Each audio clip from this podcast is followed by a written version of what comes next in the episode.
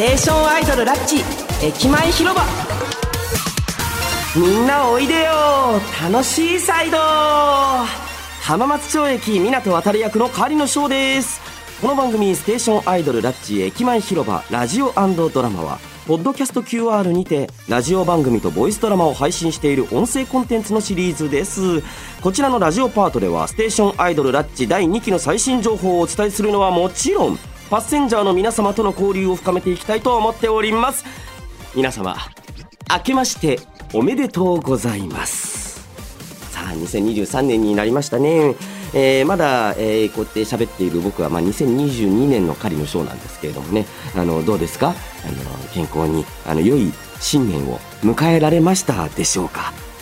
僕はね今年はもう今年はっていうのまあ今まだ来年はっていう今シーズンのところ言うんですけれども2023年はですねあのラッチとして一日駅員さんとか一日車掌さんとかそういうのをちょっとなんかやってみたいなと思いますね。出発進行とかちょっとやりたいですね。せっかくこのなんかやり方っていうのをなんか鉄泊で、あの、鉄道博物館へのなんかのロケ、ロケというか、それもやらせてもらったので、なんかちょっと今年は、2023年は、ちょっとそれを実演、実演販売というのがそれをちょっとね、やってみたいなと思います。あ、そしてあの、昨日はあの、成人の日でしたね。えー、新成人の皆様おめでとうございます。えー、立派な大人になってください。えー、僕のようなチャランポランな大人にはならないように、反面教師でよろしくお願いいたします。それでは参りましょう。パッセンジャーの皆様、お乗り遅れのなきようご注意ください。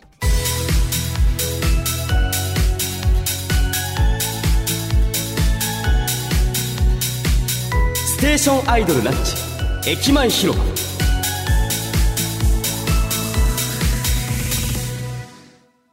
それではパッセンジャーの皆様からいただいたメールをご紹介しましょう。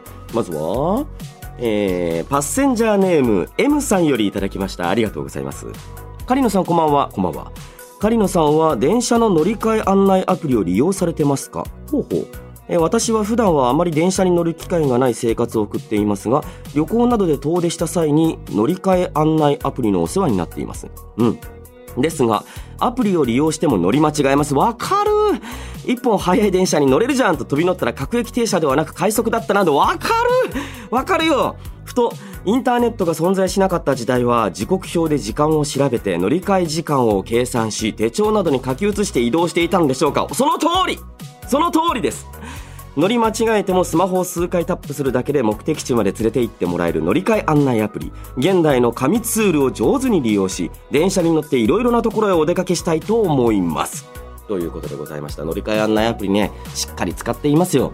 今日もねあの電車であのここまで来たのでなんか電車で来ると最近あのちょっと車でこう来るのが多かったんであの今日はちょっと久しぶりに電車に乗ってみたんですけれどもあ乗り換えってこうだったっけとか久しぶりに使う駅だったりとかするとするとあの、ちょっと工事だったりとかで場所が変わってたりとかなんかあれ？このここ階段なかったっけみたいなとかあれエスカレーターできてるとかなんかいろんなね発見があったりとかしてこれあの乗り換え案内アプリのこうなんか一本早い電車に乗れるじゃん的なやつはこれはねあのいつも僕はチャレンジするんですよこの案内で目的地の到着時間が出るじゃないですか。あれの到着時間よりいかにして早く着けるかっていうチャレンジをするんですよね。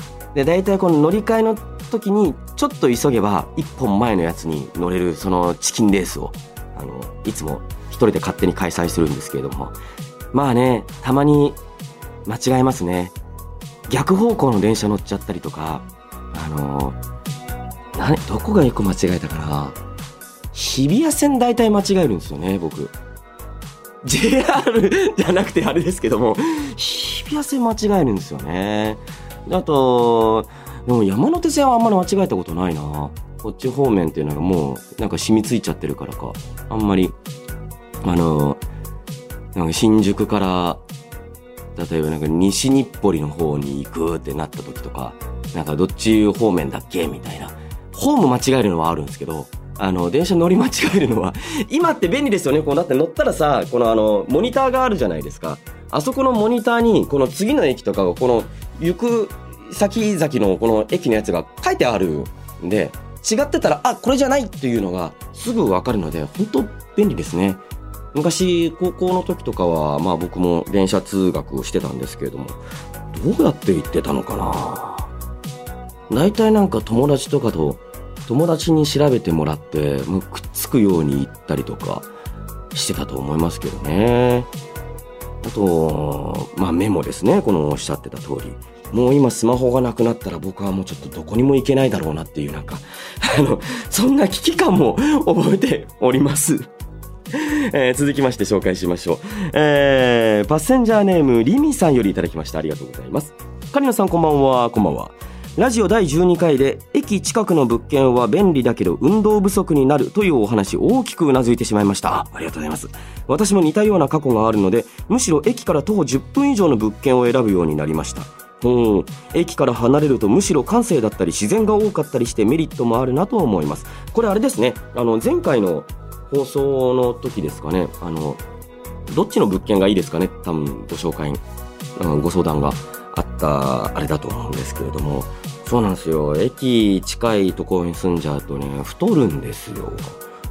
でもねこのちょっと離れるとねなんかもう本当のあのリミさんのこのおっしゃる通りなんかちょっと静かでちょっとあのお散歩するのも楽しくなったりとか家にたどり着くまでのあのいろんな道をちょっと試してみちゃったりとかなんかそういうのがね楽しかったりとかねするんでね僕もあの割と家を探す時は歩くところをあの駅の近いところはあんまり調査しないようにしております。うんとうございます。えー、続きまして、パッセンジャーネーム、スタミンさんよりいただきました。ありがとうございます。えー、カネさんこんばんは。こんばんは。私の部屋がとにかく寒くて困っています。わかる。俺もそうなんだよね。めっちゃ寒いんすよ。もう布団から出られも、今日も布団から出らんなかったですもん。と、エアコンはつけるし、部屋着もこれでもかというぐらい重ねるのですが、それでもブルブル震えます。そええー、別の寒さ対策を考え中の今日この頃です。おすすめのエアコン以外の温まり方よろしければ教えてください。ああ、なるほどね。こういう、あのー、お便りで僕はね、的確に返せないんですよ。えー、なぜかというとですね、もう、諦めて寒がってるからっていう。僕あの、袖のあるもの着ないんで、家で。だからもうあの、寒いんですよ。諦めて寒いんです。だからもう布団から出るのも、もう半袖ですし、半袖短パンなんですよ。なんでかわかんないですけど寒い寒い寒いって言いながらお布団入るの好きで、寒い寒い寒いって言いながら、あの朝起きるのも、なんだかんだこう、ド M 根性と言いますか、あのそれで過ごしちゃってるんで、とかね、ちょっと、僕はもうなぜ寒いのかっていうその解決方法はもう一つなんですよ。ちゃんと長袖長ズボンのパジャマを着りゃいいんです、僕は。なんだけどね。でも対策をしてて寒いっていうのだとどうだろうな。どうしたらいいんでしょうね。これあの どうしたらいいんでしょうね。っていうのね。エアコン以外？にお風呂溜めるとかは？お風呂溜めてあの湯船張っといてでお風呂のドア開けて寝るとか加湿もできるしあったかくなるし多分あとは、お、お、オイル、オイルヒーター。オイルヒーターだと、あの、乾燥しないんですよ。エアコンだと、やっぱね、喉に来るんで、まあ僕とか、まあこう、こういう仕事やってると、特に気にするところなんですけれども、で、エアコンはあんまりつけないんですよね。特に寝るときは。えあとなんだろうなあったかく湯たんぽとか、使ったことないですけど、床暖房のあるお家とか 床暖房ないですけどなんだろうななんかホットカーペットとかこたつとか？いかがですか？ちょっとなんか、あれですね。あの、えっと、ちょっと、スタミンさん、えー、また、きっとこの番組、ゲストが来ることがあると思いますので、えー、そこら辺の知識が深そうなゲストの方に聞いてみようかなと思います。えー続きまして、パッセンジャーネーム、えー遠い夏さんよりいただきました。ありがとうございます。えー、カリナさんこんばんは。こんばんは。少し前に出張でホテルを使うことがありました。ほう。と数年ぶりのホテルでしたが設備はしっかり広さもバッチリ夜景も綺麗ととても居心地が良かったです。プライベートでも使いたいぐらい。カリノさんはホテルの思い出とかありますか？こんな部分が快適だったなぁみたいな。なるほどね。ホテルねなんだろうなホテルの思い出まあでもいろんな仕事柄あの地方に行ったりとかライブの前日とかは前乗りでホテルをホテルに泊まらせてもらったりとかはあるんですけれども、どうだろうなあの、えっと、あそこすごかったです。ラッチのファーストライブをやったプリンスホテル。飛天の間があるあのホテルに泊まったことがあったんですけど、仕事で。すげえっす、あそこ。もう、広いし、なんかあの、なん、なんかこう、観音開きみたいな感じなんですよ。バスルームが。バコーンってこうなんかしかも白い扉でパコーンって開いてもうなんかあのお姫様が使ってる湯船があるんですよね。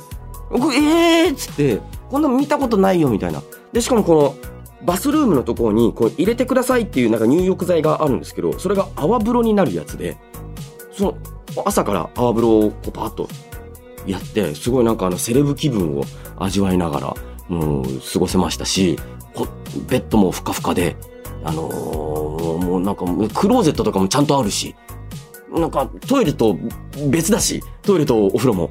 あそこはね、すごかったですね。社長が泊まる部屋みたいな感じでした。で、本当はその日、あの、朝めちゃめちゃ早かったんですけど、その入り時間という集合時間が。めちゃめちゃ早かったんですけど、めちゃくちゃ早く起きて、泡風呂使ってやろうと思って、泡風呂にのんびりパーッと使ってたら遅刻しました。その説はすいませんでした。っていうぐらい居心地のいいホテルでございました。いろんなホテル泊まってみたいな今年もなんかいろんなところ行けそうなので、はい、どうぞその時もあの楽しみにしてまた報告させてください。ということで、ここまでです。たくさんのメールありがとうございました。ステーションアイドルラッチ、駅前広場。では、こちらのコーナーに参りましょう。山手探検隊。え山手線内外近郊にまつわる噂話いい話。山手線ラブストーリーなどいろいろなお話を募集しましてパッセンジャーの皆様と共有していくコーナーです。それでは早速紹介していきましょう。まずはパッセンジャーネームたよこさんよりいただきました。ありがとうございます。えー結構見かけますが山手線ラッピング車両がありますよね。あ確かに。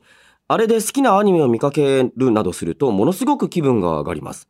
そんなラッピング車両に向かって、乗って向かった山手線沿いの神社でおみくじの大吉を引きました。へえ、山手線は運気を上げてくれるのかも。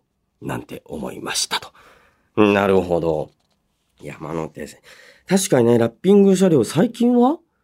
何が走ってるかな？はーん娘とかありましたもんね。うん、あと、なんだっけな、な、なんかの車両も最近見たな。アニメ系の。なんかラッチでできたらいいですね。なんかいろんな駅でね、この山手線のこのラッチのアイドルたちがバーッと、あの、張り出されてる、あの、ところとかはね、結構あったりしますけれどもね。あの、それこそこの浜松町駅のところにも、港渡くんがいたりとか、新橋駅とかに、あ、最近あそこに見ましたよ。あの、代々木駅だ。代々木駅でもみのくんがドーンと、あの、等身大パネルとともにあったのをね、見ましたね。なんか本当あの、駅と、この JR さんとのこの一体となって、このラッチが盛り上がっている感じがして、すごく嬉しいなと思いますね。山手線は、これあの最近、これまあ都市伝説なんですけれどもね、えー、結界を張っているという、あの、鉄の結界を張っているというね、都市伝説がね、あったりとかするんですけれどもね、これもね、またちょっと面白いので、どうなんだろう。あんま都市伝説の話とかしたら、よろしくなかったりするのかな。まあ、まあ、あくまで都市伝説ですので、あの、山手線が、この、なんですか、ここうね、この間にさ、もう一個通ってるじゃないですか。うん、無線とか通ってるじゃないですか。あれでこの陰陽のこの形を、あの、表してると、陰と陽を表しているっていう。それによって、こう、結界を張っているというね、あの、都市伝説がね、あったりとかするんですけれどもね。えーだから、そういうのもあるから、運気上げてくれるのかもしれません。信じるか信じないかはね、あなた次第だよね。はい。パッセンジャーネーム、ラナさんよりいただきました。ありがとうございます。山手線の思い出といえば、お金やカードの詰まったお財布を落としてしまったことです。マジっすか？落とした直後、私は気づきませんでした。そのまま去ってしまったら大変でしたが、なんと後ろから女性が、忘れてますよと文字通り駆けつけてきて、事なきを得ました。うん。いつか私もそんな人助けをしたいと思いつつ、いや、人が落とし物自体しない方がいいだろう。と、自分に突っ込みも入れておりますと。なるほどね。忘れ物。でも本当良かったですね。なんかその、この、ちゃんと言ってくれて、忘れてますよって。たまになんか、僕も、スマホ、誰かがなんかあの、乗ってた方が忘れて、ああ、大丈夫、忘れてますよとか、渡したことありますけどね。でも自分がスマホを忘れた時はね、誰も拾ってくれないんですよ。これはあのーもしかしたら日頃の行いの あれかもしれないんですけれどもね。いやー、でも本当カードとかね、やっぱ入ってると、財布落とすともうヒヤヒヤもんですからね。最近はもうスマホも、最近まあ僕はこれタクシーで忘れちゃったんですけど、スマホを。この時はもう震えましたね。スマホに、がないと連絡も取れないし、それこそあの、今日の普通おたでもいただいた乗り換えアプリも使えないし、どうやってたどり着いたらいいかもわからんし、あの、そういうた、スマホをなくした時に限って仕事3件入ってるんですよね。超アナログな方法で家でこう地図をプリントアウトして後ろにこうあの次の現場の住所と時間を書いてみたいな。それでなんとかあの、たどり着きましたけれども、本当にもうなんか大事なもの、落とし物自体、えーしない方が本当にその方がいいでございます。えー続きまして、えっ、と、パッセンジャーネームなすみさんよりいただきました。ありがとうございます。えっ、と、駅名は伏せますが、山手線のある駅付近のファミレスで、声優さんの卵かなという人たちが何度も隣や近くの席になりました。へえ。夢を語ったり、好きなアニメなどを語ったり、マイナスな話を聞いた記憶はありません。勝手にこの人たち応援したいな、売れてほしいな、なんて思いました。もしかしたらすでに売れている人かもしれませんが。なるほど。え山手線だろ？どこかな？代々木。せっかく駅名伏せてくれてるのに。でも結構、あの、ありますからね。その山手線各駅に、あの、それこそ、大久保の方にも、あの、専門学校があったりとか、まあ、あの、なんだな、まあ、養成所とかもあったりするのかな。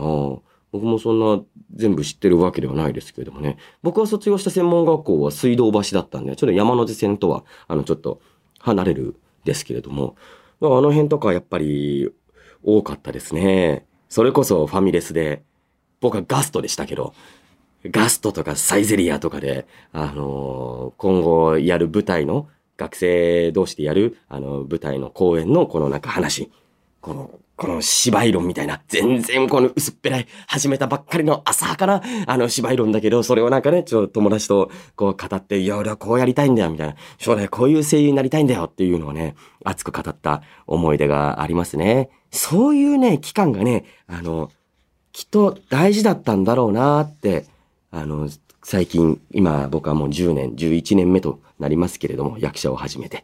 なんかあの時がすごく大切だったんだなってこう振り返るとしみじみ来るものがありますね。ええ頑張ってほしいな、皆さん。僕も頑張りますがはい。ということで、えー皆さんたくさんいただきましてありがとうございました。ここまででございます。えーこのような感じでですね、山手線内外近郊にまつわる噂話、いい話、山手線ラブストーリーなど、山手線ラブストーリー聞きたいな。山手線ラブストーリーを送ってくれたりとか、そうなのかな？他にもなんかね、いっぱいお便りいただいてるんですけどね。山手線ラブストーリー。ここで出会った、あの、先ほどのこのなんかね、財布を忘れて、忘れてますよって言ってくれた方からこう始まり、それが私の今の奥様ですみたいな。なんか、そういうのとかもね、なんかもしあったら、はず、お、お、お恥ずかしくなければ、あの、送っていただけたら嬉しいなと思います。僕があの、ホクホクします。以上、山手探検隊でした。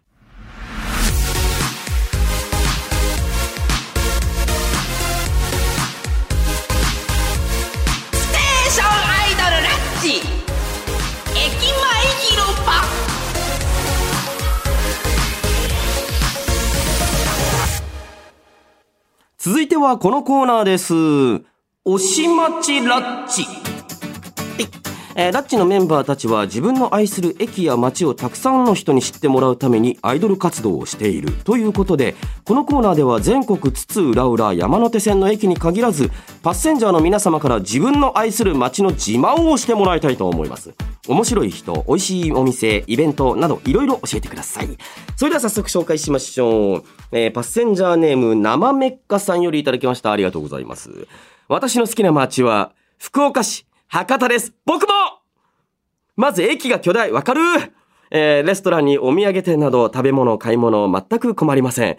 あと検索すると出てきますが、キャナルシティ博多には行ったことあるよ。キャナルの名の通り、運河が流れています。あ、キャナルって運河って意味なんだ。ええもはや駅というか街です。キャナルってそういうことだったんだね。知らなかった、それは。あのなんかね、キャナルシティ結構、あの、きらびやかなんですよ。あの、よ、夜とかも。でも朝、朝とか朝、朝、朝行ったことないですけどね。あの、お昼とかね、ドーンとすごいでっかい施設で。あそこら辺とかね、あの中川とかは、流れてますよね。あの、中洲、中洲、西中洲とこなんかあの、分かれてる、この中川みたいな川がね、流れてたりとかするんですけどね。ええいいよね、福岡。僕もあの、好きなお店とか何軒かあったりするんですよ。なんかちょっと仕事の関係で、結構頻繁にしたんですよね、福岡。月1とか2ヶ月に1回とか、あのー福岡に行ってた時期があったんで、結構、実は、僕も博多ら辺とか、天神とか、割と詳しいですよ。美味しいラーメン屋さんとかね、あの、いろいろ、あの、僕も、僕なりに発見しましたので、あと、ごまさばが美味しいお店とかね、いいんですよ。ただまだね、行ってないのが、イカがうまいお店。まあ、どこ行っても美味しいんですけれどもね、イカ、ここがナンバーワンイカだっていう、なんかそういうお店もね、ちょっと行ってみたいなと思いますね。福岡また行きたいないい街。本当ありがとうございます。えー、あ、そうだね。じゃあ、生メッカさんなんかおすすめの、おすすめのお店教えてほしい。おすすめの店教えてほしいなこう、ちょっと、そしたらもう僕行くんで。ちなみに僕のおすすめは、えっと、はじめの一歩っていうなんか居酒屋ですかね。あそこいいですよ。あと、ちんぷんかんぷんっていうね、居酒屋があるんですけどね。その辺いいですね。美味しいですよ。はい。えー、パッセンジャーネームピーキーさんよりいただきました。ありがとうございます。私の推し町ですが、こと鎌倉こと神奈川県の鎌倉です。いいじゃないですか。もう、鎌倉って名前聞くだけでもういい。え？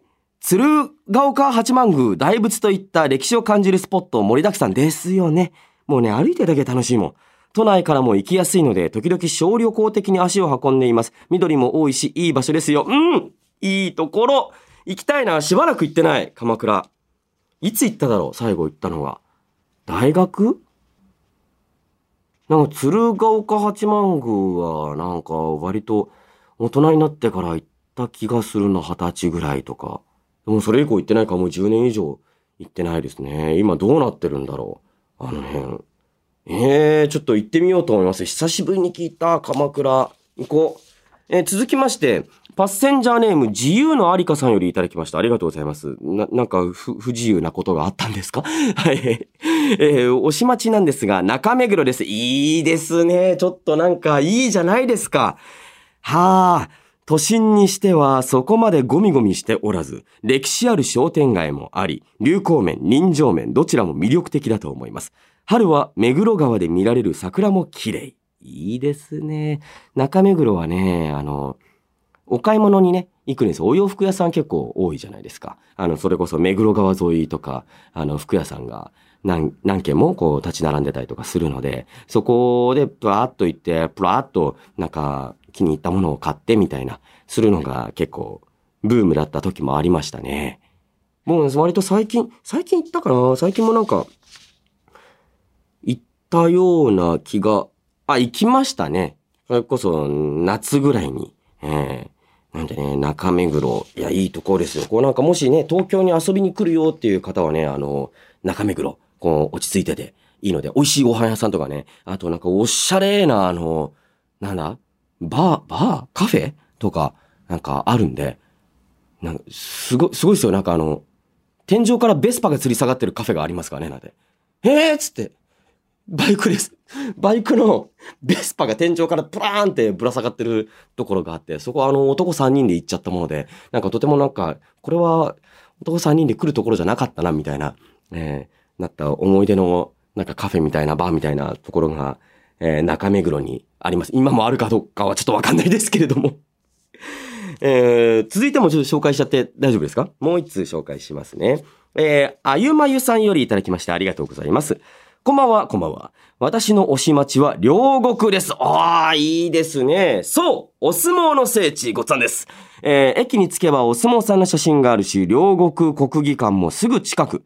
たまにですが、プライベートのお相撲さんを見かけてラッキーと思うことがあります。下町情緒もあり、人が大混雑で大変ということもそうないので、散歩するにもいいと思います。両国ね。僕、両国あんまり、プラッとしたことないかも。なんか仕事で、あの辺な、撮影スタジオみたいのがあって、駅からちょっと離れるんですけど、そこに行ったぐらいでしか、両国は行ってないかもですね。両国国技館とかも多分僕入ったことないと思うので、結構なんかライブとかもやってますよね、あそこって。なんか、え、国技館でライブやりたいなやりたいですね。ラッチ。あ、でも山手線か出ちゃってるか。山手線か出ちゃってますもんね。両国って総武線ですよね。多分。はい。なので、あのーまあ、ちょっとプライベートで、ちょっとあの辺美味しそうなね、飲み屋さんとか結構多そうなので、なんかちょっとプラーっと、なんか千円札握りしめて、ちょっと行ってみたいな、せんべろ、せんべろなんかできそうな感じがするので、行ってみようかなと思います。お相撲さん生で見てみたいな。相撲も生で見てみたいな。そういうなんかあの、大人な、大人な趣味というか、あの、そういうのをね、ちょっと2023年はね、増やしていきたいなと思うので、これ目標にしよう。お相撲を見に行く。はい。ありがとうございます。さあ、ということで、えーたくさん送っていただきましてありがとうございました。ここまででございます。引き続き皆様の愛する街について教えてください。よろしくお願いします。以上、しまちらっちでした。ステーションアイドルラッチ駅前広場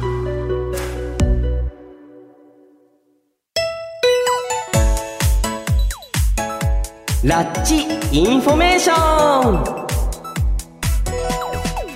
ここでステーションアイドルラッチの最新情報をお届けします。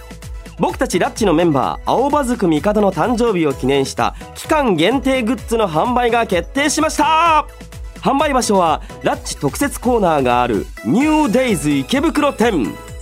気になるグッズはアクリルフォトフレームポストカードセット缶バッジセットドミストキーチェーンそして完全受注生産となるアクリルクロックの4アイテム。さらにステーションアイドルダッチの商品を税込3000円以上ご購入いただいた方先着119名様に青葉ずく帝の完全オリジナルショートストーリー付きイラストカードをプレゼント。カードは全部で3種類。ショートストーリーにはエーテルやうつせみくんも登場しているようです。どんなお話か気になりますね。1月13日金曜日準備でき次第販売開始となるそうです。皆さんぜひご来店ください。そしてそしてもう一つお知らせです。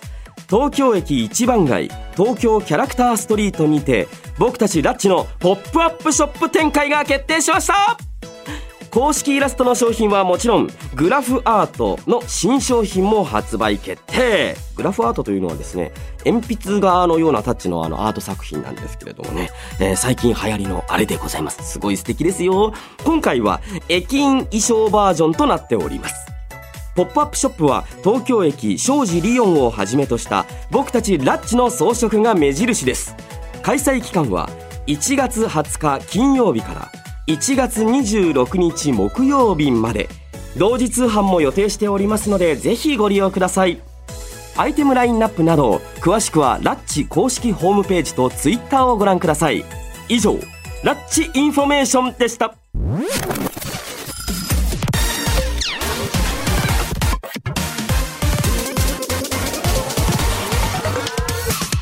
さあここまでお送りしてまいりましたステーションアイドルラッチ駅前広場ラジオドラマ。あっという間にお別れのお時間でございます。